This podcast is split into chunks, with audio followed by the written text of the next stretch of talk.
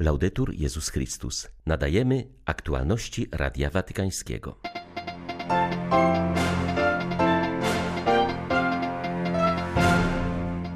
Kościół obchodzi dziś Światowy Dzień Pokoju. Członkowie wspólnoty Świętego Idziego uczestniczyli na placu Świętego Piotra w południowej modlitwie Anioł Pański. Modlili się o pokój we wszystkich krajach, w których toczą się konflikty. Podczas noworocznej mszy w Bazylice Świętego Piotra papież zawierzył wszystkie kobiety opiece Matki Bożej. Zauważył, że na świecie jest wiele przemocy wobec kobiet i podkreślił, że zadawanie im cierpienia to znieważanie samego Boga, który narodził się z niewiasty. Do tegorocznego orędzia na Światowy Dzień Pokoju papieża Franciszka nawiązał ambasador Pasquale Ferrara, doświadczony dyplomata i ekspert w dziedzinie polityki międzynarodowej. Zaznaczył, że nie siła militarna, ale dialog jest jedynym skutecznym sposobem na trwałe rozwiązywanie konfliktów. 1 stycznia witają Państwa ksiądz Krzysztof Ołdakowski i Łukasz Sośniak. Zapraszamy na serwis informacyjny. Potrzebujemy ludzi, którzy potrafią splatać nici komunii, którzy przeciwstawialiby się nazbyt wielu kolczastym drutom podziału, mówił papież w homilii na mszy ku czci świętej Bożej Rodzicielki. Wskazał, że nowy rok rozpoczyna się pod znakiem Maryi, Przypominając, że matki dają życie, a kobiety strzegą świata, Franciszek zaapelował o podjęcie działań na rzecz promowania matek i ochrony kobiet. Mówiąc o tajemnicy Bożego Narodzenia, Ojciec Święty wskazał na skandal żłóbka, z którym przyszło mierzyć się Maryi. Podkreślił, że od Maryi możemy uczyć się, jak czerpać korzyści z kolizji zachodzącej między naszymi oczekiwaniami i wyobrażeniami a rzeczywistością. Receptą na życie wiary jest postawa Maryi, która nie odrzuca tego, co się wydarza. Zachowuje w swoim sercu wszystko to, co widziała i słyszała, rzeczy wspaniałe, jak to, co powiedział jej anioł i co powiedzieli jej pasterze, ale także to, co trudne do zaakceptowania, zagrożenie spowodowane tym, że stała się brzemienną przed ślubem, czas rozpaczliwej udręki w stajni, w której urodziła, Maryja nie selekcjonuje, lecz zachowuje, przyjmuje rzeczywistość taką, jaka jest, nie próbuje jej upiększać. Jest też druga postawa, zachowuje rozważając. Maryja porównuje różne doświadczenia, znajdując ukryte nici, które je łączą. Dokonuje tej niezwykłej operacji w swoim sercu, w swojej modlitwie. Łączy to, co dobre i to, co złe, nie oddziela tych rzeczy od siebie, ale je jednoczy. W ten sposób pojmuje pełny sens, perspektywę Boga. Papież wskazał, że to integrujące spojrzenie jest spojrzeniem matek. Jest to spojrzenie, z jakim wiele matek akceptuje sytuacje, w których znajdują się ich dzieci. Jest to spojrzenie konkretne, które nie jest sparaliżowane w obliczu problemów, ale umieszcza je w szerszej perspektywie, podkreślił Franciszek. Przychodzą na myśl twarze matek opiekujących się dzieckiem chorym lub znajdującym się w trudnej sytuacji Ileż miłości jest w ich oczach, które płacząc umieją dać motywy do nadziei. Ich spojrzenie jest świadome, pozbawione złudzeń, ale poza cierpieniem i problemami oferuje szerszą perspektywę, perspektywę troski, miłości, która odradza nadzieję. To właśnie czynią matki, wiedzą jak pokonywać przeszkody i konflikty, jak zaszczepić pokój. W ten sposób udaje im się przekształcić przeciwności losu w okazję do odrodzenia i rozwoju. Robią to, ponieważ wiedzą, jak strzec, jak trzymać w garści nici życia.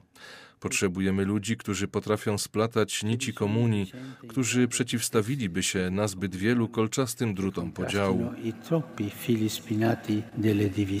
Papież zaapelował o podjęcie działań na rzecz promowania matek i ochrony kobiet. Zranienie kobiety to znieważenie Boga, który wziął człowieczeństwo z niewiasty apelował Ojciec Święty, oddając na początku nowego roku wszystkie kobiety świata pod opiekę Matki Bożej. Macierzyństwo Maryi wyraża się w tym, że swojego nowonarodzonego syna nie zatrzymuje dla siebie, ale ofiarowuje nam wszystkim, powiedział papież w rozważaniu przed modlitwą Anioł Pański w uroczystość świętej Bożej Rodzicielki. Zwrócił uwagę, że Maryja daje nam wspaniałe przesłanie – Bóg jest blisko, w zasięgu ręki. Przychodzi z kruchością kogoś, kto prosi, aby go kochać. Tak więc nowy rok rozpoczyna się z Bogiem, który w ramionach swojej matki, leżąc w żłobie, czule nas wspiera. Potrzebujemy tego bodźca. Wciąż żyjemy w niepewnych i trudnych czasach z powodu pandemii. Wiele osób boi się o przyszłość i są przytłoczeni sytuacją społeczną, problemami osobistymi, zagrożeniami wynikającymi z kryzysu ekologicznego, niesprawiedliwości i globalnego braku równowagi gospodarczej. Patrząc na Maryję trzymającą w ramionach swojego syna, myślę o młodych matkach i ich dzieciach uciekających przed wojnami i głodem lub przebywających w obozach dla uchodźców. Franciszek stwierdził, że kontemplując Maryję kładącą Jezusa w żłobie, czyniącą go dostępnym dla wszystkich, uświadamiamy sobie, że życie człowieka i świat zmieniają się na lepsze, gdy jesteśmy dostępni dla innych i stajemy się budowniczymi braterstwa. Pokój jest także efektem naszego zaangażowania, wymaga od nas uczynienia pierwszego kroku, konkretnych gestów. Jest on budowany poprzez poszanowanie dla ostatnich, krzewienie sprawiedliwości, odwagę przebaczenia, która gasi ogień nienawiści. Potrzebują także pozytywnego spojrzenia, abyśmy zawsze patrzyli, zarówno w Kościele, jak i w społeczeństwie, nie na zło, które nas dzieli, lecz na dobro, które nas może zjednoczyć. Nie trzeba się załamywać i narzekać, lecz zakasać rękawy, aby budować pokój. Niech Matka Boża, Królowa Pokoju, na początku tego roku wyjedna zgodę dla naszych serc i dla całego świata. Na początku nowego roku papież złożył wszystkim serdeczne życzenia pokoju, który jest sumą wszelkiego dobra. Światowy Dzień Pokoju został zapoczątkowany przez świętego Pawła VI w 1968 roku. Franciszek w tegorocznym orędziu podkreślił, że pokój buduje się poprzez dialog między pokoleniami, poprzez edukację i pracę. Bez tych trzech elementów brakuje mu fundamentów. Jestem wdzięczny za wszystkie inicjatywy promowane na całym świecie z okazji tego dnia, korespondujące z sytuacją pandemii, w szczególności za czuwanie, które odbyło się wczoraj wieczorem w katedrze w Savonie. Pozdrawiam uczestników wydarzenia Pokój na wszystkich ziemiach, zorganizowanego przez wspólnotę świętego Idziego tutaj w Rzymie i w wielu miejscach na świecie. Ci ludzie ze wspólnoty świętego Idziego są dobrzy we współpracy z diecezjami i parafiami. Dziękujemy za Waszą obecność i zaangażowanie. Członkowie wspólnoty świętego Idziego uczestniczyli dziś w papieskiej modlitwie Anioł Pański na placu świętego Piotra, modląc się z Franciszkiem o pokój na świecie. Z okazji Światowego Dnia Pokoju, który tradycyjnie obchodzony jest 1 stycznia, organizują oni każdego roku marsz, mający wspierać przesłanie papieskiego orędzia. W tym roku jednak nie odbył się ze względu na obostrzenia sanitarne. Przewodniczący wspólnoty świętego Idziego w rozmowie z Radiem Watykańskim zaznaczył, że dziś świat oprócz pandemii koronawirusa przeżywa pandemię wojen i przemocy. Papież Franciszek pokazuje nam skuteczne narzędzia budowania trwałego pokoju, powiedział Marco Impaliazzo. Orędzie papieża jest piękne, ale też i konkretne, ponieważ pokój buduje się każdego dnia i aby go osiągnąć, należy zaczynać od codziennych spraw, takich jak dialog międzypokoleniowy, edukacja i praca. Praca jest szczególnie istotna, ponieważ bez niej ludzie nie dostrzegają swojej godności, a co za tym idzie, godności innych. Aby wesprzeć to przesłanie, wspólnota świętego Idziego organizuje marsze w setkach miast i na wszystkich kontynentach. Na placu świętego Piotra umieściliśmy tablice z nazwami krajów, w których aktualnie toczą się wojny ze szczególnym uwzględnieniem Afryki. Czarny ląd jest w centrum zainteresowania naszej wspólnoty. Pracujemy nad budowaniem pokoju, zwłaszcza w Sudanie Południowym, w północnym Mozambiku i w Republice Środkowoafrykańskiej. Te miejsca są centrum naszej troski, myśli i modlitw.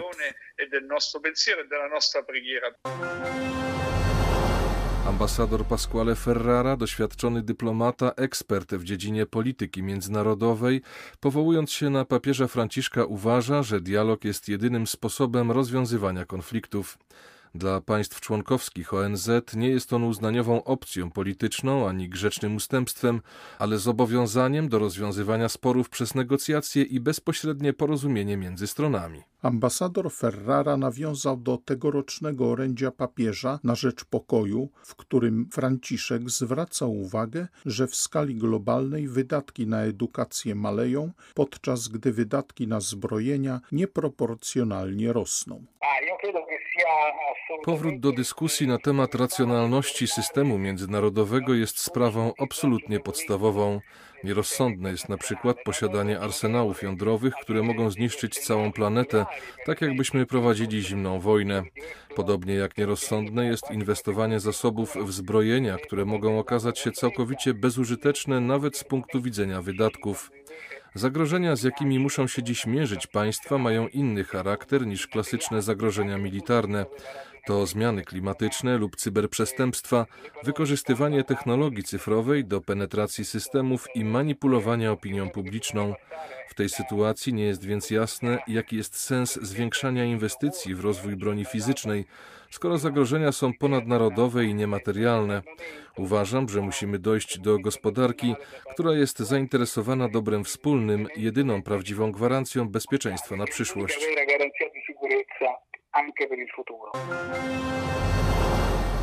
Światowy Dzień Pokoju w Kapsztadzie odbyły się uroczystości pogrzebowe laureata pokojowej Nagrody Nobla i symbolu walki z apartheidem arcybiskupa Desmonda Tutu. Anglikański arcybiskup został pochowany w katedrze świętego Jerzego, w której posługiwał w najbardziej zapalnych momentach historii Republiki Południowej Afryki. Arcybiskup Tutu był znany ze swej skromności i ubogiego życia. Pozostawił dyspozycję, by jego pogrzeb był skromny, trumna prosta, a goście zamiast kupować wieńce przeznaczyli pieniądze na cele charytatywne. Był moralnym kompasem dla świata, którego bardzo będzie nam brakować, człowiekiem, który potrafił jednoczyć najbardziej zwaśnione strony, mówi Radiu Watykańskiemu kardynał Wilfried Napier, który współpracował z nim nad obaleniem apartheidu. Wspominam arcybiskupa Tutu jako osobę bardzo przyjazną i przystępną, którą szanowaliśmy i lubiliśmy. Bardzo zależało mu na pokojowej przyszłości swego narodu. Stawiał na dialog, zawsze odrzucał przemoc i zemstę. Nazwałbym go ognistym płomieniem, który przewodził w taki sposób, że nie było żadnych nieporozumień co do stanowiska kościołów w trudnych kwestiach. Jednoczył różnych zwierzchników kościelnych i razem prowadzili dialog z rządem.